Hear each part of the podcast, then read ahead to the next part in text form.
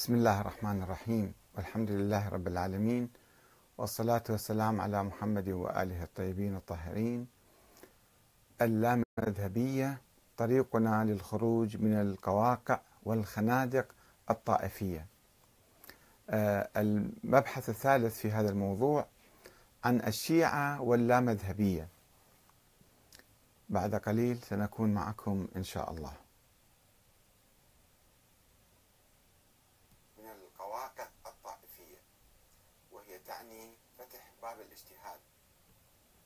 اللامذهبية تعني التحرر من الطوائف ومن يقف وراءها من الحكام والأنظمة السياسية والمؤسسات الدينية المهيمنة وشيوخ الطوائف.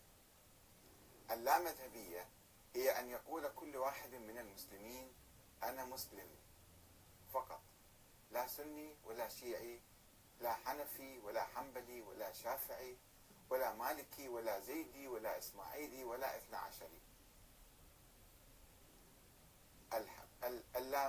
اللامذهبية قرار شعبي فردي لا يرتبط بحكومة ولا بمرجعية دينية طائفية. بعد قليل سنكون معكم إن شاء الله.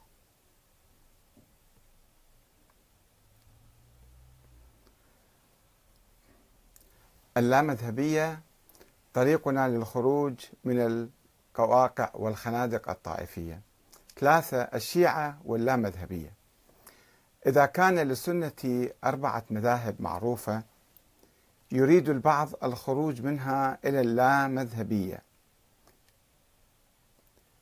فإن للشيعة اليوم مذاهب متعددة كثيرة بكثرة المجتهدين لديهم.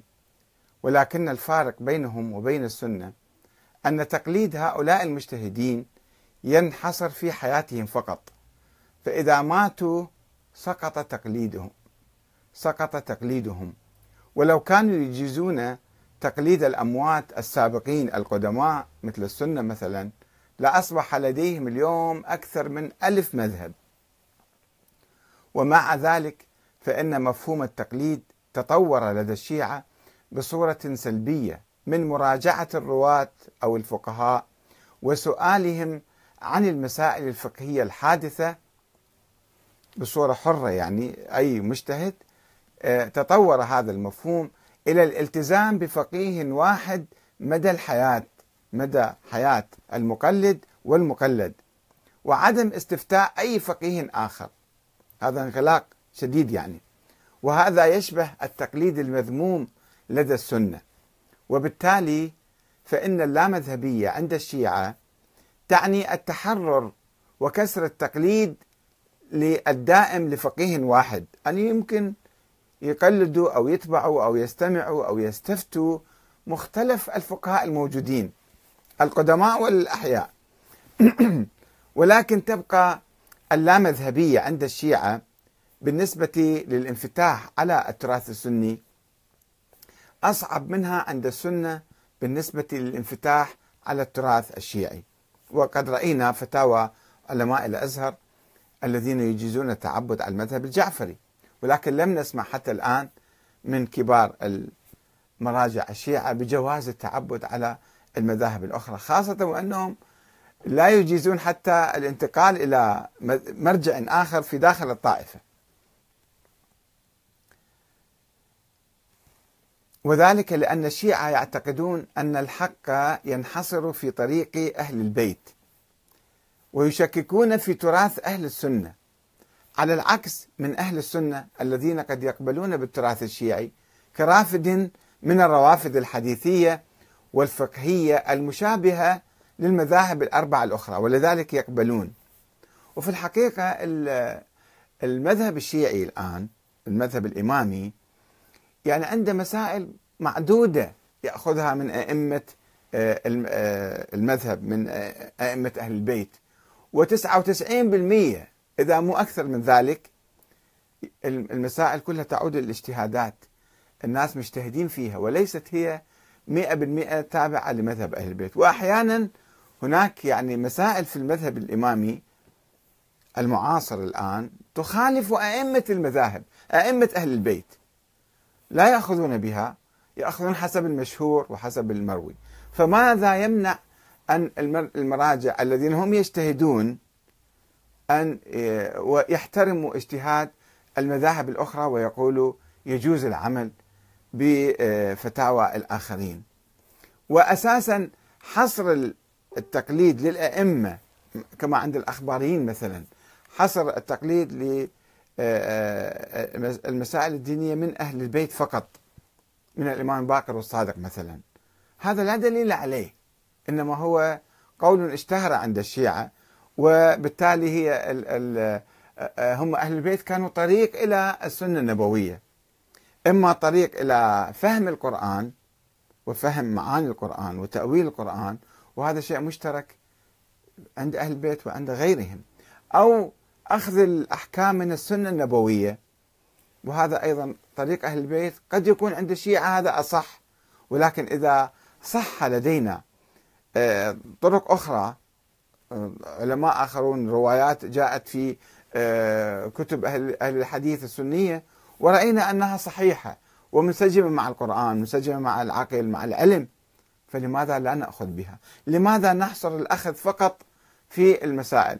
وخاصة أن طريقنا لأهل البيت هو في غموض وفي شبهات وفي مشاكل وفي عقبات. يعني لا نستطيع أن نقسم بالله أن هذا الطريق اللي وصلنا الآن عبر الكافي مثلا أو من لا يحضر الفقيه أو التهذيب والاستبصار بأن هذا هو مذهب أهل البيت حقيقة. أنه في روايات مزورة وروايات موضوعة وروايات دخيلة. فنحن لماذا يمتلكنا الغرور ونقول إن هذا مذهبنا فقط هو المذهب الصحيح والمذاهب السنية الأخرى كلها على باطل. هذه فكرة يجب أن نعيد النظر فيها حتى نستطيع أن نأخذ من الآخرين. وفي الحقيقة آه، الشيعة حصل عندهم تطور، يعني هذا في النظرة الأولى قد إنسان يعتقد بأن الشيعة لا يجيزون الأخذ من المذاهب الأخرى. الخلاف الرئيسي بين الشيعة وبين غيرهم بين الشيعة الإمامية وبين المذاهب السنية كان يدور حول نظرية الحكم حول النظرية السياسية من يحكم ومن له الحق الحكم وما إلى ذلك اللي هي الأئمة الإمامية كانوا يقولون بأن آه، الإمامة لأهل البيت فقط.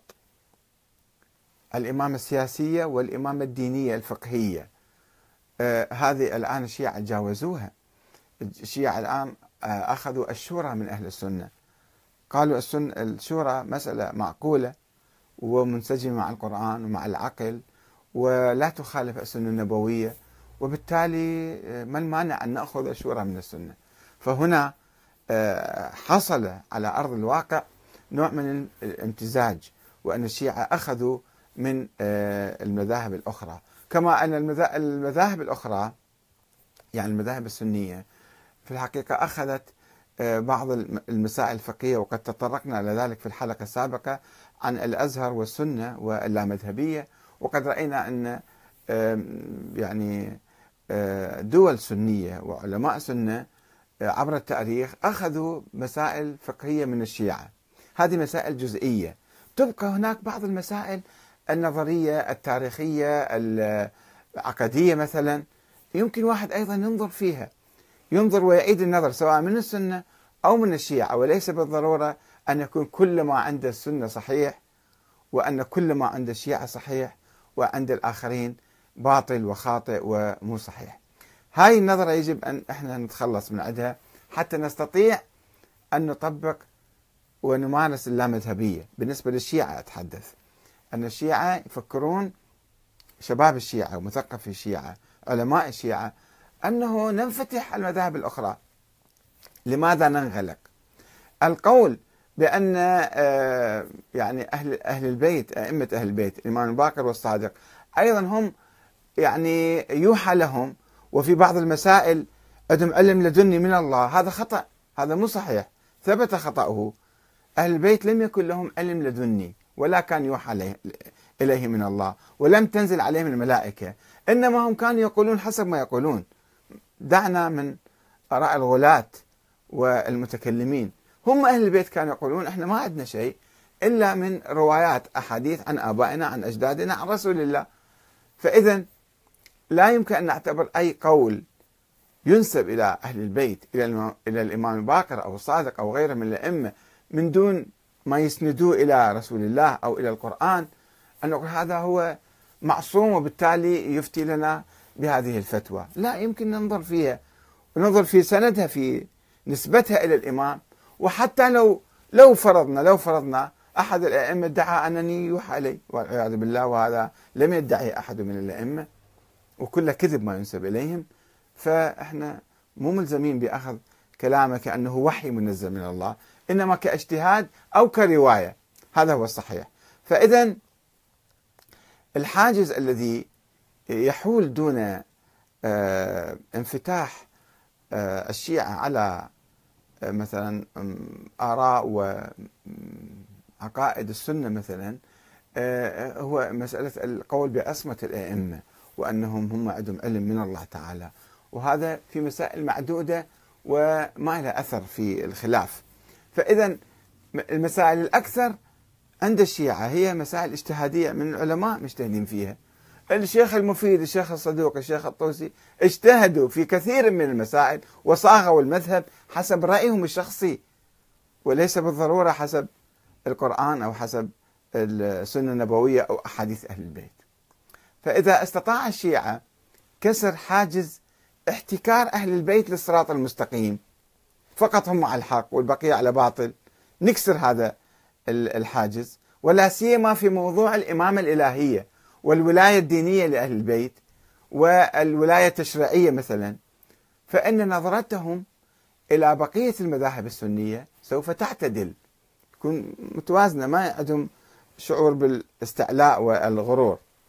ويصبح بإمكانهم توسيع إطار اللامذهبية من التحرر من المجتهدين والفقهاء الشيعة اللي هذا أيضا مطلوب وهو غير موجود حاليا عند كثير من الناس. نتوسع فيه إلى إطار الفقهاء من أهل السنة. نحترم اجتهاداتهم ونأخذ بآرائهم. إذا فقيه إيه، مثلا إيه، سني من علماء الأزهر اجتهد في موضوع القروض البنكية الربوية واجتهد وقال هذا مثلا القروض التي تقرض للأغنياء للشركات الكبرى بالمليارات بالملايين. وتؤخذ نسبة من أموالهم حسب المشاريع التي يقيمونها مثلا. أنه هذا شيء جائز وحلال ولا يدخل في عنوان الربا القديم. ممكن واحد ينظر في رأيه ينظر في فتواه ويأخذها. وفي الحقيقة لن تبقى حينها أي مشكلة رئيسية بين السنة والشيعة إذا انفتحنا على بعض حيث يغدو التشيع مذهبا من المذاهب الإسلامية يحترمها ويسمح بالأخذ منها. وبالطبع ستكون الشورى على رأس المسائل التي يأخذها الشيعة من السنة وقد فعلوا أخذوا الشورى من آه، من المذاهب السنية.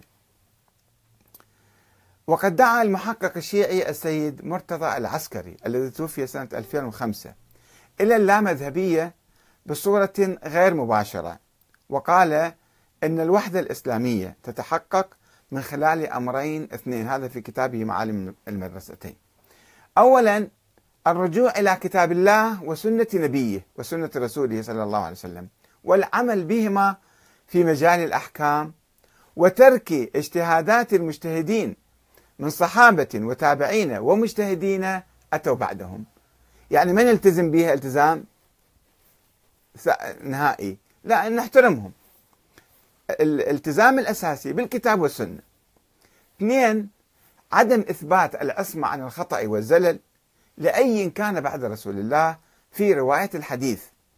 وإخضاع كل الثروة الحديثية اللي عند السنة وعند الشيعة للفحص العلمي على ضوء ذلك. وعدم تقليد السلف الصالح في استنباط الأحكام الشرعية. إذا هم استنبطوا رأي إحنا ما نقلدهم من ما نبقى يعني جامدين على آرائهم. ولا دراية الحديث أيضا. في دراية الحديث في اجتهادات وفي مواقف سابقة. أن هذا الراوي مثلا هذا راوي صحيح أو أبو هريرة نفترض. إحنا ننظر في ذلك. ما نلتزم بآراء السابقين في تصحيح هذا أو جرح ذاك.